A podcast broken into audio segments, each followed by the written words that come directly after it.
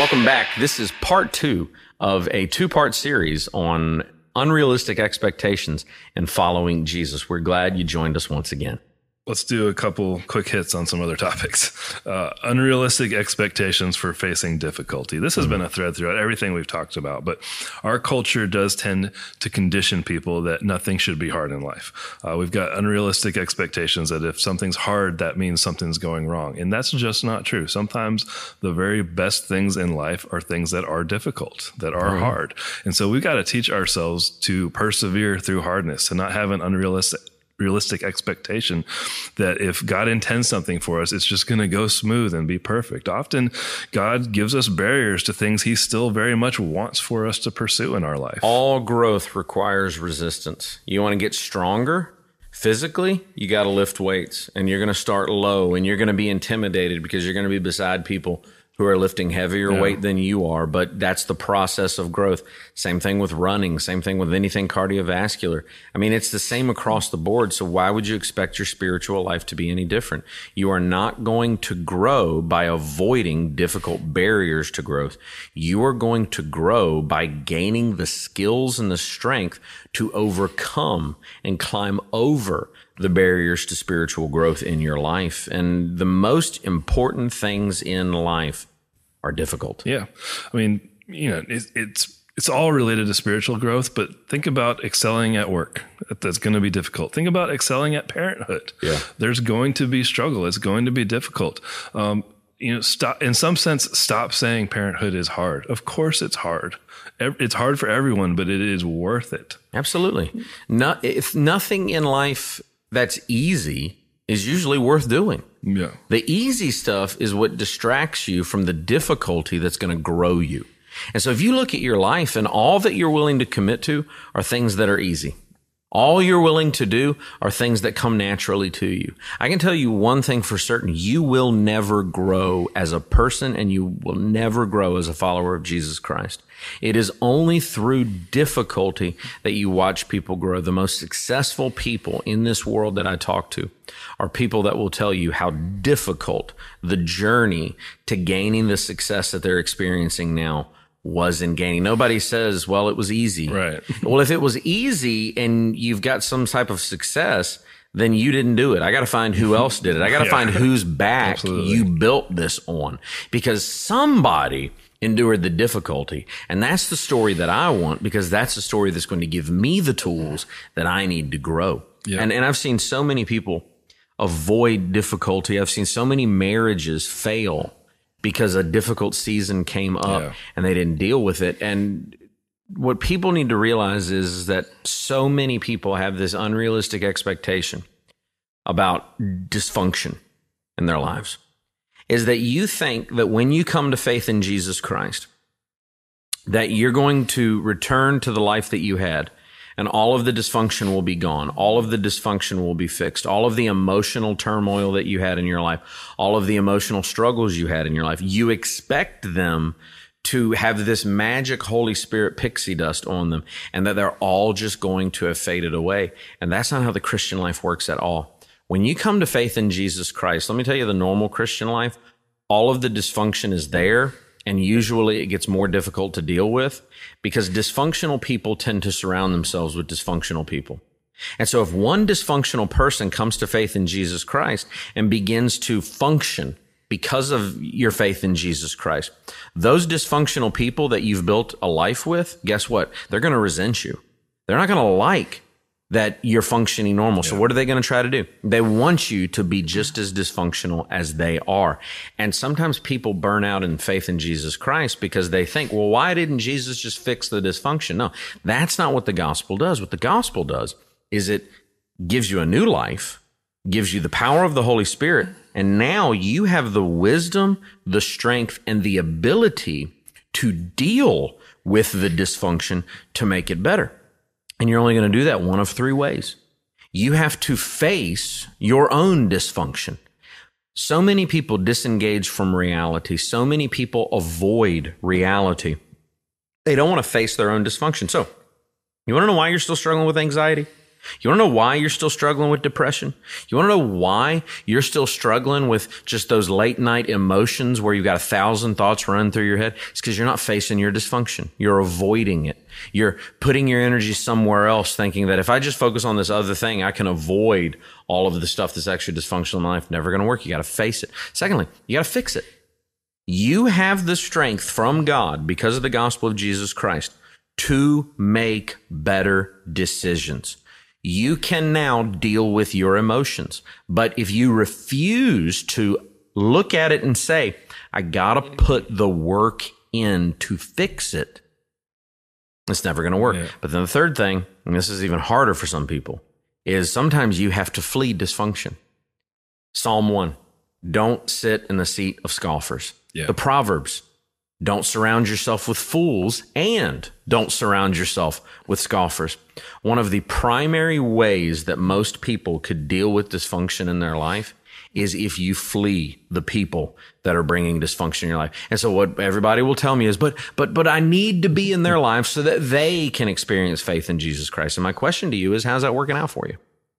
Are they being pulled up by your faith or are you being dragged down by their dysfunction. If you're being dragged down, I've got one great gospel evangelistic moment for you. You need to look at every one of them and say, because of my faith in Jesus Christ, I'm not going to let you losers drag me down anymore. I have to flee this situation so that I can grow in my faith. And once you begin to face it and fix it, then those people that you had to flee, they will see the change that Jesus Christ has made in your life. And one, two, maybe all of them eventually will come to you and say, How can I fix my life? Yeah, that's good.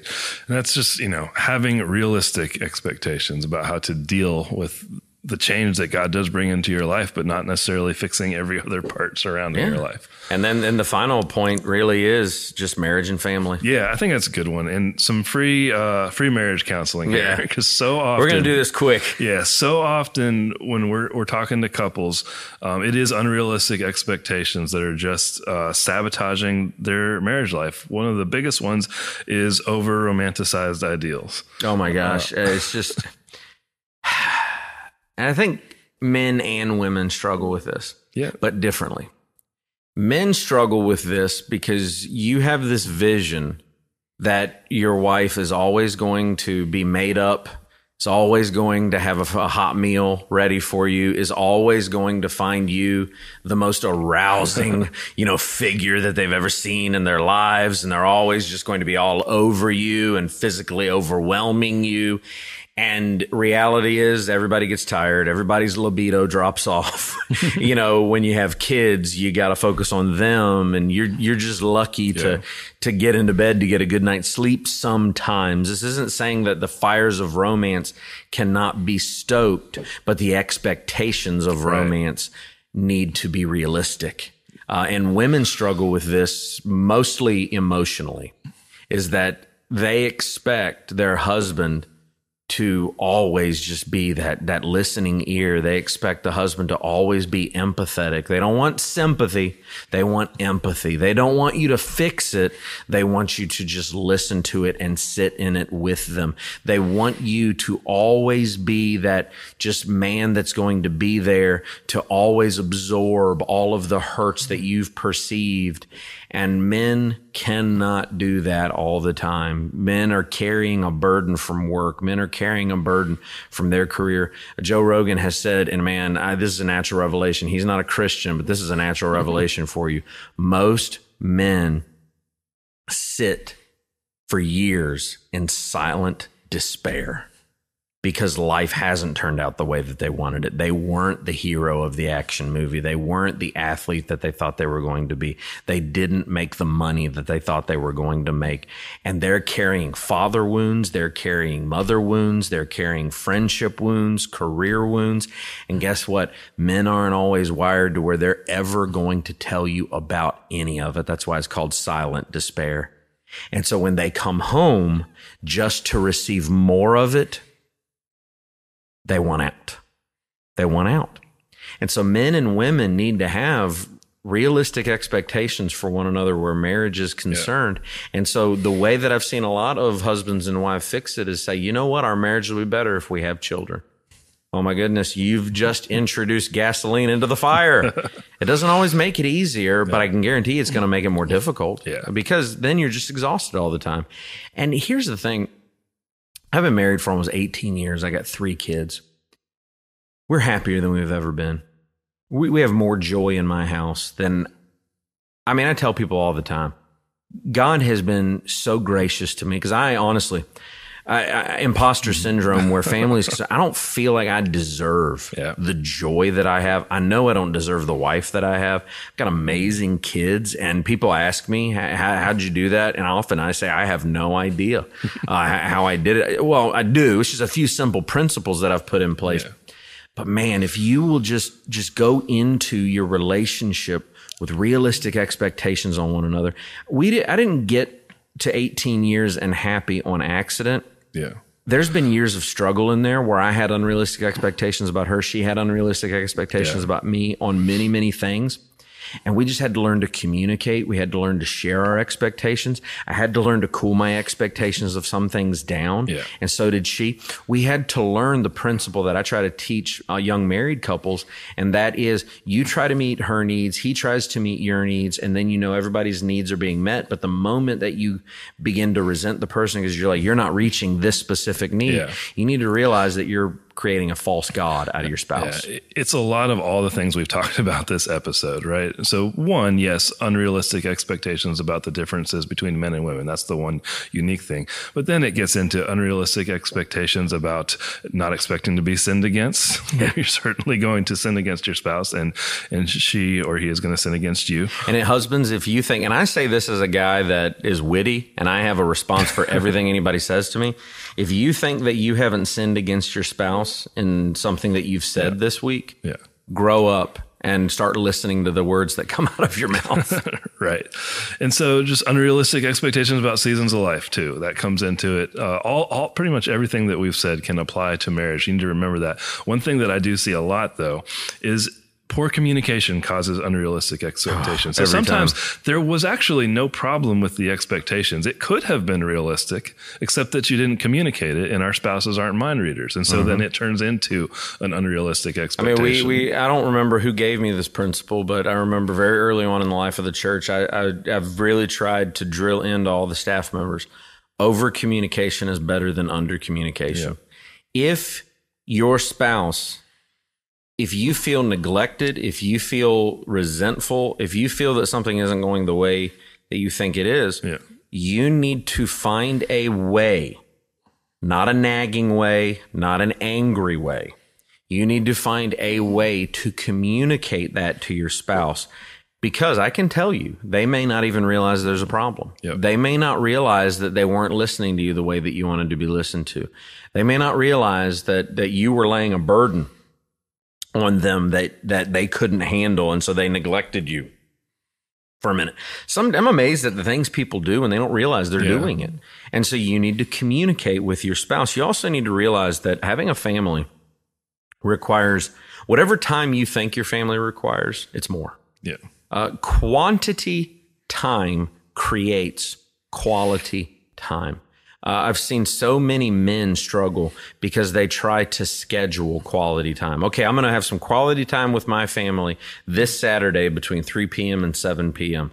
That's just not the way it works, bro. Yeah. You- it, it- it- might if you're really strategic and you've been spending quantity time other places and here between three and seven you've got this event that you know is going to be quality but it's not going to happen just because you want it to happen. Your your kids might be sick that day.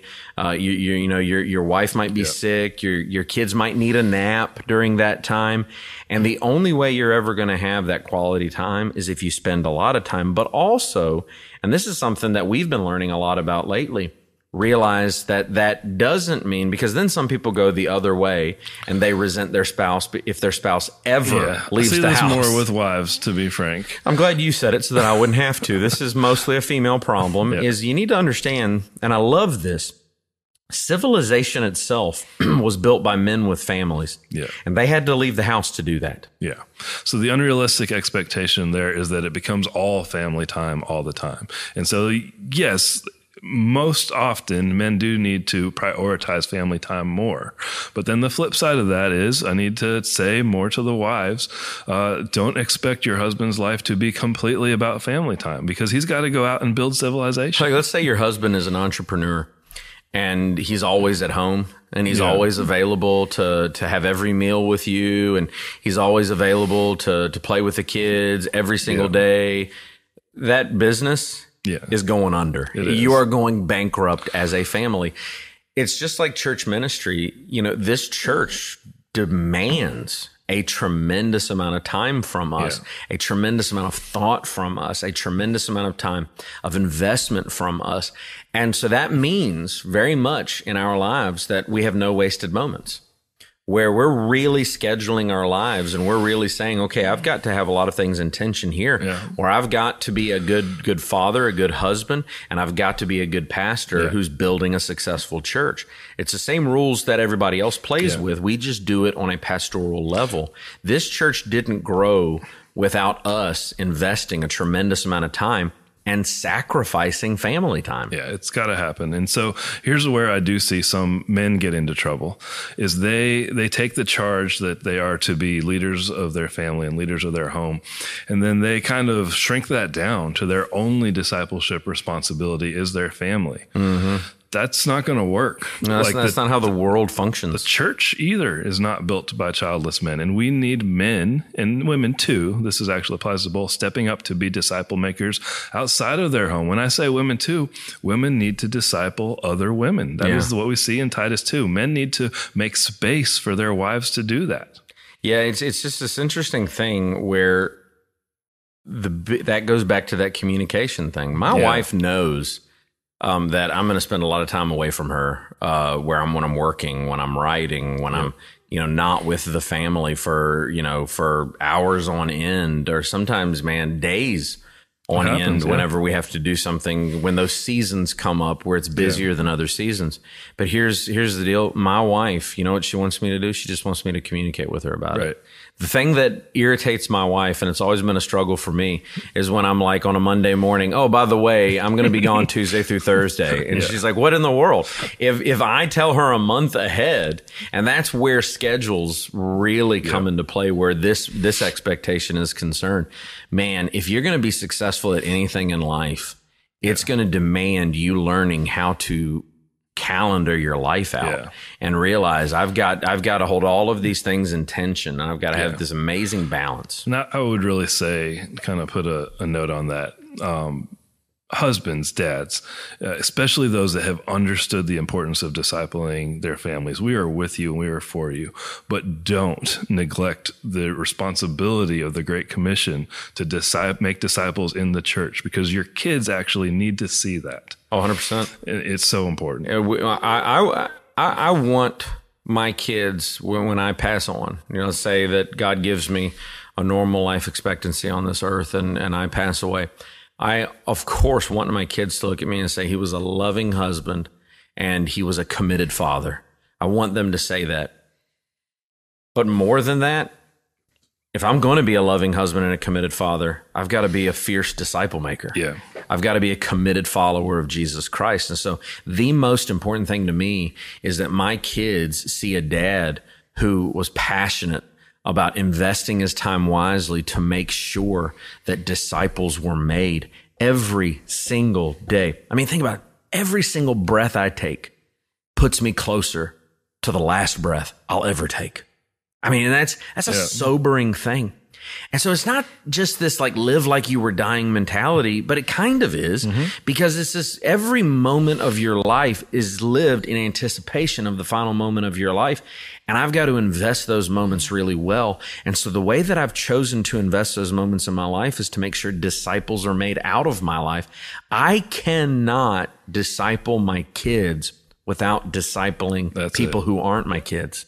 Because my kids have to look at my dad, look at me as their dad and say, my dad loved Jesus and he wanted other people to learn how to follow Jesus. And so that's where he put his time. And so dads, if your kids are looking at you and yeah, you're investing some, some time. It's even say a good amount of time in your family, but then outside of them, it's golf, it's fixing old cars, it's sports, it's all these other things. Again, not immoral things. We can look at them as amoral things, but if you invest all of your time heavily over there, you're not going to disciple your kids well because they're not going to look at your life and say, my dad made disciples. He yeah. made disciples of Jesus Christ. And so if I'm never making disciples that aren't my kids, my kids are never going to make disciples outside of themselves either. And so I've got to teach them that by using my time really, really well. And then I think another great place to go is to talk about the fact that a lot of people have unrealistic expectations because they they think that God has promised them things that he hasn't. Yeah. You a lot of people hold God accountable to things that he never promised that he was going to give into their lives and do for their lives. Yeah, I think that's a good kind of bow tie to put on this episode is don't have unrealistic expectations about things that God has promised you that he has never actually promised you. Uh, I think, you know, an easy way to point to this would be to point to the prosperity gospel and and things that you know God has promised wealth and health and all those things, and of course He hasn't, and that's a total misunderstanding. Uh, but we do similar things in a lot of ways where it's not so obvious. Uh, we things that we've talked about. We expect that God has promised that we won't fail at anything that we do. It, good things. Mm-hmm. We expect that there's not going to be hardship when we're pursuing good things. You know, we, I think a lot that. of people have an expectation that they're never going to make bad decisions. Yeah, yeah. And so you make a bad decision, you face the ramifications for your bad decision. And then you hold God accountable for yeah. that bad decision. and there's there's an expectation even that uh, God's like a genie that if I, if I do these things, this is going to happen. Treating the proverbs like they're promises when they're principles. Yeah, there's going to be times when you you do everything right and it doesn't work out. Yeah, you know, but there also you need to look at just the the the wisdom of God and say, if I make more wise choices than I make foolish choices, yeah. then I will probably experience more success. You will experience the blessings of yeah. God. But I think a great principle to have in your life that a lot of people don't have is you need to let God be sovereign over what the blessings and are. Why that's so important is we don't always understand what God's doing. No. God is good. His his promises and principles in for example proverbs are true, are real, but sometimes in our finite understanding, we don't see how God is doing what he's doing. Look, the fact of the matter is if you invest your money wisely, I can say with pretty good confidence, you'll make money in life. All right. But you need to let God be sovereign enough that we may head into a recession and we may experience inflation in amazing amounts that kills your 401k, that, that destroys the business or company that you've been working yeah. for and you get laid off. And you need to praise God because the hardship that you're going to enter into because of those things, that's as much from the hand of God yeah. as the blessing that you wanted of leisure, ease, and wealth. They're both from the hand of God. He's trying to teach you from yeah. both of them. Don't have unrealistic expectations that the grass is always going to be green in your life. Yeah. Sometimes the grass is going to wither and God's teaching you something the same. What you need to trust God for is that He loves you, He has the best for you. And that's the promise that you need to trust. Now, I just want to have a quick bonus round. Okay. All right. I want to have a okay. quick bonus round here. Is that I don't want to have this whole conversation and never talk about the fact that people sometimes have low expectations. yeah. I mean, sometimes we have very low expectations. Too many Christians settle for a life with one foot in the world, one yeah. foot in the church. Yeah. And I think you've got low expectations yeah. when you do that. Yeah, there's a low expectation of what it means to be a committed follower of Jesus. And, and that's one thing at, at Village that we really want to continually be calling people to a higher expectation that being a disciple means something. Demand the, something of your life. The more that you focus on growing your faith in Jesus Christ, the more committed you're going to be to his church, the more committed you're going to be to his mission. And you need to realize that having less time for what you might look at as worldly uh, pursuits, whatever that might be, yeah that's probably a sign of spiritual growth in your life. Yeah. If you're becoming more passionate about making disciples, you're becoming more passionate about growing the church of Jesus Christ, and you're becoming more passionate about your life in Jesus Christ, Well, that's where your time is going to start yeah. being shifted. And so that needs to be a good, healthy expectation that you have in your life. So never excuse a lack of commitment to the right. mission of Jesus. Um, because what you're doing is you're lowering lowering the expectation of what is required of you in following Jesus. And another thing where people's expectations are too low is that parents don't expect enough obedience from their children. This is a personally frustrating thing because I do see it. I see yeah. it inside of our church. Yeah. And I just want to be a caring, loving pastor. and I want to, uh, via whether you're on YouTube or whether you're listening to the podcast right now, you need to expect obedience from your children. Yeah. And you need to privately correct them when, if, whenever they are disobedient to you.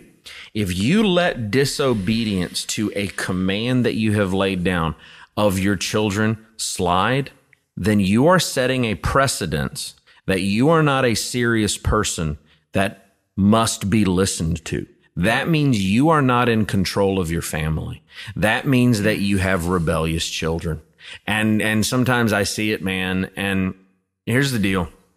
If you go in public and your kids act like animals and you tell them to stop it and they don't and they're all over everything. And and I you know I, I, saw one time a kid goes up as just a little bitty boy and he was kicking an adult in the shins and it wasn't the mom and the dad and the mom and the dad oh stop it oh stop it. And he wouldn't stop it. You don't have control of your child. You need to raise the bar. You need to raise the expectation that you have of your children. Expect obedience from your children. We're trying to help you out here.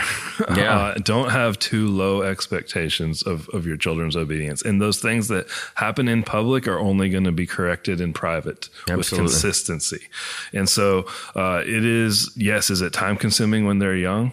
Does it take a lot of effort? Absolutely. That's why we've talked about hard things are things that are important, but you got to put in that time. And I promise you, putting in that time when they're young is going to pay dividends when they're older.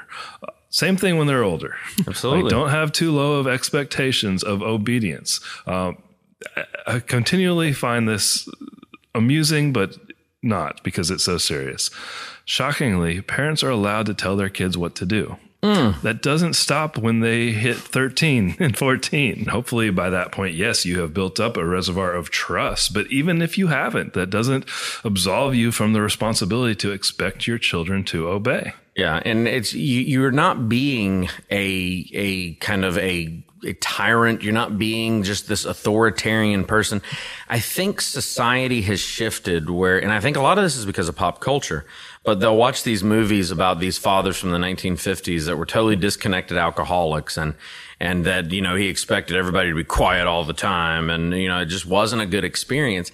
And I think a lot of dads and moms alike have this fear that if they are authoritative in their children's lives, then their children are necessarily going to grow up and resent them. Well, you don't have a balanced view of loving authority yeah. in your child's life then. My kids know that I mean business and that I expect obedience in a moment from them. And I've built up a resume even publicly where people see that that is true. All right. But the way that I've done that is because my kids know that I'm for them. Yeah. My kids know that everything that I do and every expectation that I set in their lives is because I want what's best for them. I'm also the most fun person in their lives. So they know that the guy that plans awesome vacations, the guy that buys them toys, the guy that plays with them in the backyard, the guy that's there for them when they're crying to give them a hug and comfort them, that guy is not just some kind of loveless authority yeah. figure in their lives. And so you need to cultivate that relationship with your children. But you are not loving your children by allowing them to live disobediently because that's going to have bad ramifications down the road. Yep. We want to thank you so much for joining us in this two part series on unrealistic expectations where following Jesus Christ is concerned. We're glad you joined us. Have a great day.